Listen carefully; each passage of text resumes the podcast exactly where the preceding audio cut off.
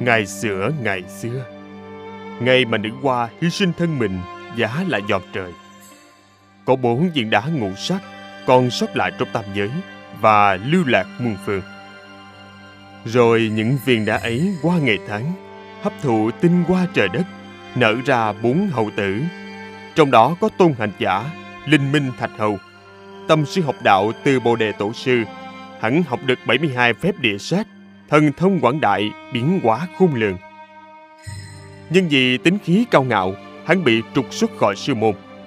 Chưa biết hối lỗi, hắn lại làm loạn thiên cung, để rồi bị Phật tổ Như Lai giam ở ngũ hành sơn 500 năm. Đến một ngày kia, có một vị sư tăng từ đông thổ đại đường đi đến Tây Trúc để thỉnh chân kinh. Hắn đã được vị cao tăng ấy cứu thoát và nhận làm đại đệ tử, đặt pháp danh là Tôn Ngộ Không. Cùng những đồ đệ khác đã được đường tam tạng kia thu nhận trên hành trình. Trải qua 81 kiếp nạn, họ cũng đến được lên sơn, thỉnh được chân kinh cho đại đường, công đức muôn đời kể khôn xiết. Còn hắn, Tôn Ngộ Không đã trở thành đấu chiến thắng Phật, sống dưới thiên ân của cửa Phật.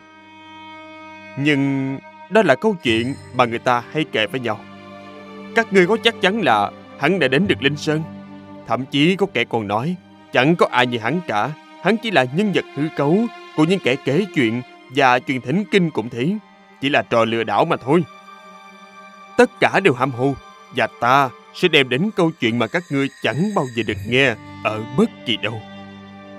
Hmm, câu chuyện bắt đầu với Kim Thiền Tử.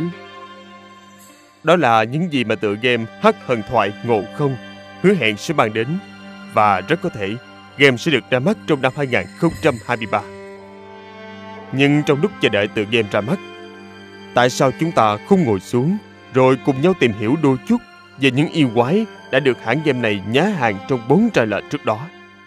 Cũng như cùng nhau xem xét và giả thuyết có thể xảy ra trong tựa game này. À quên mất, chào mừng các ngươi đã quay trở lại với Level Up kể chuyện game. Địa điểm đầu tiên là quan âm thiền viện của Kim Trì Phương Trượng, nằm trên núi Hắc Phong. Nói một chút về cảnh tan tóc khói lửa của nơi này, nó đã bị thiêu rụi bởi chính những gã tu hành mới lòng sơn si kia. Vì muốn chiếm đoạt áo cà sa mà Kim Trì Phương Trượng đã nghe lời đại đệ tử đốt thiền am mà tam tạng đang nghỉ ngơi. Tương kế tự kế, Ngộ Không đã mượn lòng tích quả của thiên dương thiếu rụi cả ngôi chùa này. Chỉ duy nhất thiền am mà tâm tạng đang nghĩ là không bị cháy. Trong màn khói lửa đó, kiếp trì phương trượng cũng viên tịch theo. Nhưng áo cà sa là bị hắc hùng tinh trộm mất. Con sói có một lông xanh trắng xuất hiện ở quan âm tiền viện, đó là Lan Hư Tử, một đạo sĩ có đạo hạnh trăm năm, tu hành ở núi Hắc Phong. Cũng là đồng bạn của Hắc Hùng Tinh và Kim Trì Phương Trường. Dù có sân si, nhưng không có lòng hại người mà chỉ chú tâm tu hành. Hắn cũng nắm được đôi chút khả năng về tu luyện tiên đơn của Thái Thượng Lão Quân. Thế nhưng, trong một lần hát phong tinh trộm cả sa quý của thầy trò ngộ không, Lan Hư Tử được mời đến dự để chiêm ngưỡng kỳ quan Phật Pháp này. Trên đường đến tiệc rượu của hát hùng tinh, hắn đã bị Tôn Ngộ Không một gậy đánh chết, tiêu tan toàn bộ chân tu của mình. Trong game thì chúng ta cùng thấy hắn không còn giữ dạng người nữa, mà là chân thân của hắn, một con sói khá hung tàn. Và không nói thì mọi người cũng biết con gấu đen này là ai đúng không? Hắn chính là Hắc Hùng Tinh, kẻ đã lợi dụng đám lửa để trộm áo cà sa. Tuy nhiên trong tạo hình hiện tại thì hắn mang một sâu chuỗi Phật. Vậy rất có thể lúc này hắn đã theo quan thế âm Bồ Tát. Tuy nhiên, vì sao hắn lại hiện rõ chân thân là con gấu đen và có phần rất hung tợn? Thì đó vẫn là một bí ẩn. Chỉ khi game ra mắt, chúng ta mới hiểu rõ được sự tình. Vùng đất bị bao phủ bởi tuyết trắng này thì ta vẫn không rõ là địa điểm nào. Tuy nhiên, trong dị bản mang tên Hắc ấm Tây Du có miêu tả về một nơi khá giống với nơi này. Đó là Bắc Câu Lưu Châu, nơi lạnh giá bị băng tuyết bao phủ ngàn năm. Thậm chí với kim cang bất hoại như ngộ không, cũng không thể chịu được cái lạnh của nó. Thông qua câu nói của một thổ địa đầu người bình chim, thì có vẻ gã hầu tử này đến đây để tìm gì đó. Và cũng trong dị bản này, thì quả thực ngộ không cũng đến đây để tìm thần thạch. Tuy nhiên, ta nghĩ hắn sẽ đến đây để tìm một thứ khác. Có thể là một phong ấn nào đó. 既要送死，也不拦你。 叫西天土地在此恭迎天命人。变！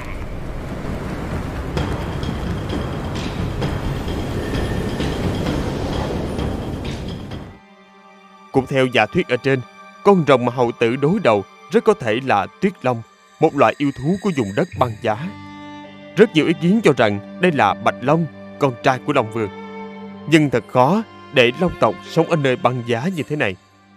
Nói về Tuyết Long, nó chỉ là con mạnh thú nửa rồng nửa yêu, chỉ sống ở vùng lạnh giá của Bắc Câu Lưu Châu. Sinh vật này hoàn toàn không có trí thông minh, mà chỉ có bản năng sinh tồn cơ bản, cắn xé và giết con mồi là tập tính thường thấy của nó. Vì vậy khó mà có thể xem nó là dòng dõi của Long tộc được. Cuối đoạn trailer thứ hai, ta được diễn kiến giọng kể chuyện đó là Hoàng Mi Lão Phật. Ông giống là một tiểu đồng có lông mày màu vàng của Phật Di Lặc. Nhưng lúc Phật Di Lặc đi tham dự hội, ông ta ăn cắp bảo bối của ngài rồi xuống trần, lập nên tiểu lôi âm tự. Ông ta còn to gan giả làm Phật tổ để lừa bắt đường tăng. Thậm chí Hoàng Mi Lão Phật còn muốn thay đường tăng đi thỉnh kinh nên đã làm giả cả ngộ không và những đồ đệ còn lại. Nhưng cuối cùng thì Hoàng Mi Lão Phật vẫn bị Phật Di Lặc thu phục. Trong bản demo gameplay 8 phút được công bố, ta phải chạm trán với con rồng có râu màu đỏ. Ta tạm dịch tên của nó là Thủ lĩnh Xích Mau. La lịch của con rồng và khu vực của nó với ta quả thật là mù mờ. Nhưng mà thông qua miêu tả thì có thể đây là Đà Long, một thành viên trong Long tộc. Hắn là con cả của Kính Hà Long Dương, cũng là cháu trai của Tây Hải Long Dương Giao Thuận. Kính Hà Long Dương vì muốn chiến thắng Viên Thủ Thành đã làm trái lại mệnh trời. Kết quả là bị chém đầu. Còn Đà Long được Ngao Thuận cưu mang, nhưng giận tính xấu không bỏ. Ngao Thuận bày đưa hắn đến sông Hắc Thủy mà tu thân. Thế nhưng hắn chẳng giác ngộ mà còn dám bắt cả được tăng. Rồi cuối cùng, hắn cũng giống như cha mình, chịu sự trừng phạt thích đáng. Ngoài ra còn có một đoạn giới thiệu đến chúng ta phân cảnh vô cùng bí hiểm bởi cuộc trò chuyện của lũ yêu nhện nhện.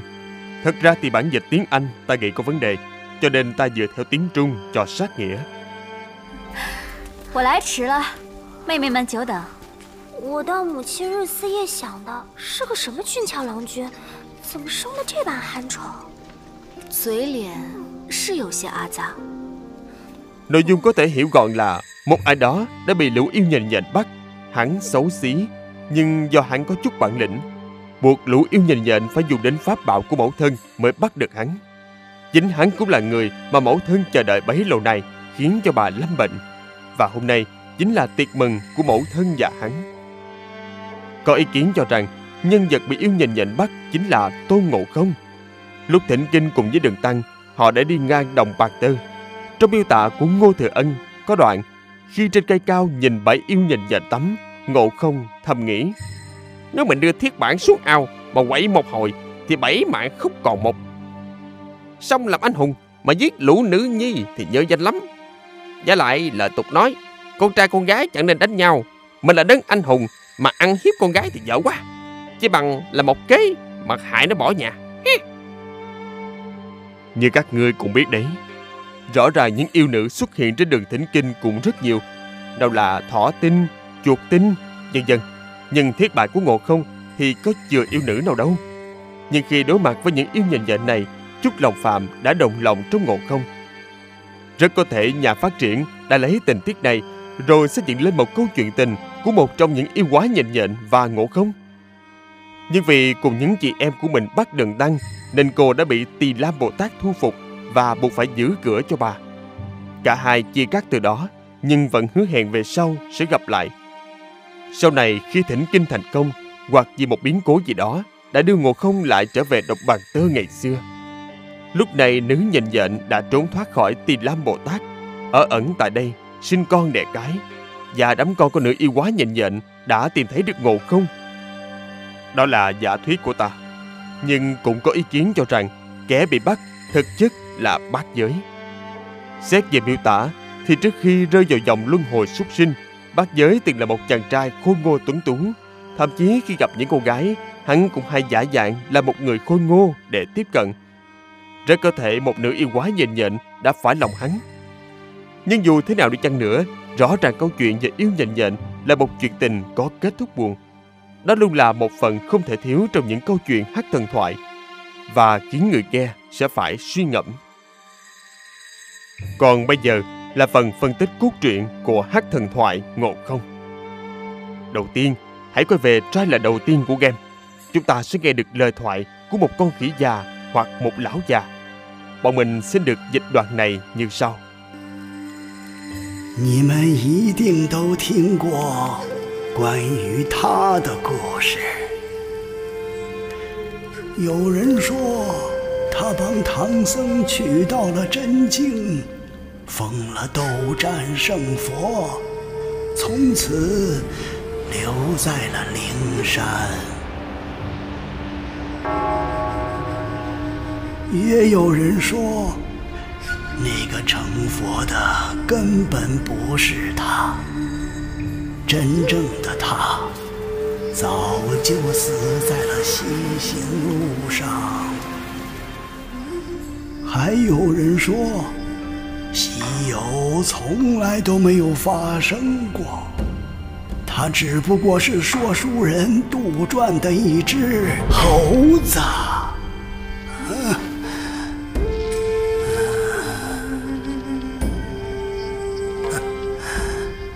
但我要讲的故事，你们一定没有听过。这个故事从一只金蝉说起。 Từ câu nói của nhân vật kể chuyện này, ta nhận ra một điều, Tôn Ngộ Không chưa chết và câu chuyện thỉnh kinh của hắn còn rất nhiều góc khuất. Ngoài ra, chính nhờ câu thoại này mà ta xác nhận được bối cảnh là lúc câu chuyện thỉnh chân kinh đã diễn ra, tức là hậu Tây Du. Còn tiếp theo chính là giả thuyết của ta. Năm xưa, vì Ngộ Không là một trong tứ hầu hỗn thế, nên Phật Như Lai đã không giết con tạch hầu này được. Thay vào đó, Ngài lừa giam Tôn Ngộ Không với Ngũ Hành Sơn, nhưng không hẳn chỉ là nhốt hắn. Trong lá bùa phong ấn năm xưa, Ngài đã âm thầm phân tách Tôn Ngộ Không thành hai nửa. Trải qua 500 năm, một nửa Tôn Ngộ Không vẫn bị giam lại ở Ngũ Hành Sơn, một còn lại thì bị giam ở một nơi nào đó trong lục giới. Chính trong nguyên bản của Ngô Tự Ân cũng nói, Ngộ Không nở ra từ đá ngũ sắc, hấp thụ tinh hoa. Thêm nữa, chính hắn đã xóa sổ sinh tử của loài khỉ. Nên số phận của hắn là điều khó đoán, không thể kiểm soát trong tầm của thiên giới. Và vì sợ hắn sẽ làm thay đổi càng khôn, nên bề trên đã tạo ra màn kịch về kim thiện tử thỉnh chân kinh để khiến một nửa chân thân với ngũ hành sơn của hắn phải quy thuận dưới thiên giới. Đó cũng là lý do tại sao Tôn Ngộ Không lúc đối đầu với thiên đình hắn hầu như không có đối thủ. Nhưng trên đường đi thỉnh kinh thì lại thua những yêu quái thú cưỡi của những tiên Phật trên trời. Vì lúc này hắn chỉ có một nửa sức mạnh mà thôi. Khi đã trở thành đấu chiến thắng Phật và tháo bỏ được dòng kim cô, hắn mới thấu hiểu hết toàn bộ âm mưu của thiên giới. Nhưng lúc này đã quá muộn, vì hắn đã bị kiểm soát bởi thiên giới. Còn nửa kia, trải qua luân hồi của lục giới, cũng dần đánh mất ký ức. Tôn Ngộ Không ở Linh Sơn, dù bị giam lỏng nhưng vẫn cố liên lạc, chỉ dẫn nửa kia tìm cách hợp nhất hai bản thể lại và chuyến hành trình đó lại bắt đầu từ lục đạo. Lúc gặp mini boss đầu tiên, hắn có nói 又是只猴子。施主，不如放下棍棒，也同我学点佛法，如何？ Vậy một nửa này đã luân hồi nhiều lần và bị chặn lại bởi ông ta. Khi hắn bị giết, hắn đã nói 莫非就是大王说的那个？ Thì ra hắn được giao nhiệm vụ để thử thách những ngộ không luân hồi đủ sức mạnh. Rồi khi gặp lão thổ địa, chính ông cũng nói 真相。 có nghĩa là trông rất giống. Chứng tỏ một nửa này của Tôn Ngộ Không rất giống đấu chiến thắng Phật ở Linh Sơn. Sau khi Hạ Lan thứ tử, một ngộ không khác đã cản lại, không cho người chơi kết liễu con quái kia. rồi thiết bại của hắn hiện lên dòng chữ Như ý kim cô bổng. Ta nghĩ sau trường đoạn này Thì ngộ không kia sẽ giải thích vấn đề cho Tôn Ngộ Không Mà người chơi điều khiển nghe. Rất có thể ở đây cũng là lúc hồi ức đại náo thiên đình năm xưa Cũng được kể lại Và yêu cầu người chơi sẽ phải thu thập Hoặc phá vỡ phong ấn nào đó Để cả hai hợp nhất lại. Sợ xích hay thứ gì đó ở trong gương báu mà chúng ta lấy được sau khi hạ boss trong đoạn gameplay 8 phút mới đây mà hãng game đã hé lộ có thể là phong ấn này. Trong trailer 2, sau một hồi nói những đạo lý đi ngược lại với tôn chỉ của Phật giáo, Hoàng Mi Lão Phật đã nói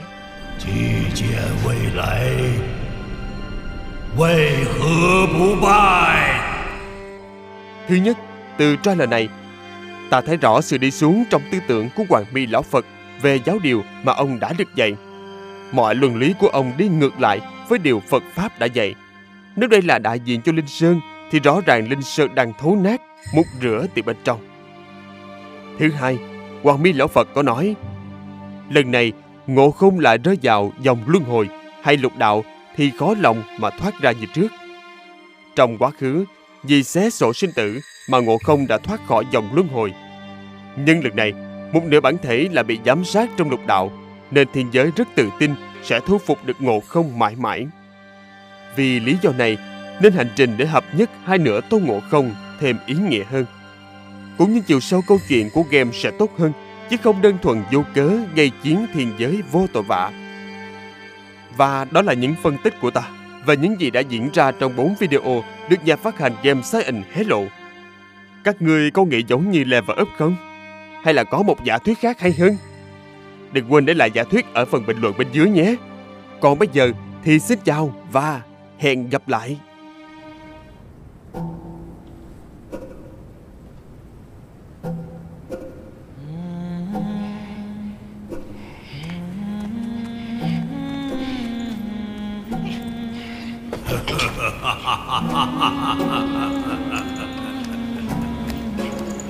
有了此番轮回，就 别想再轻易涅槃。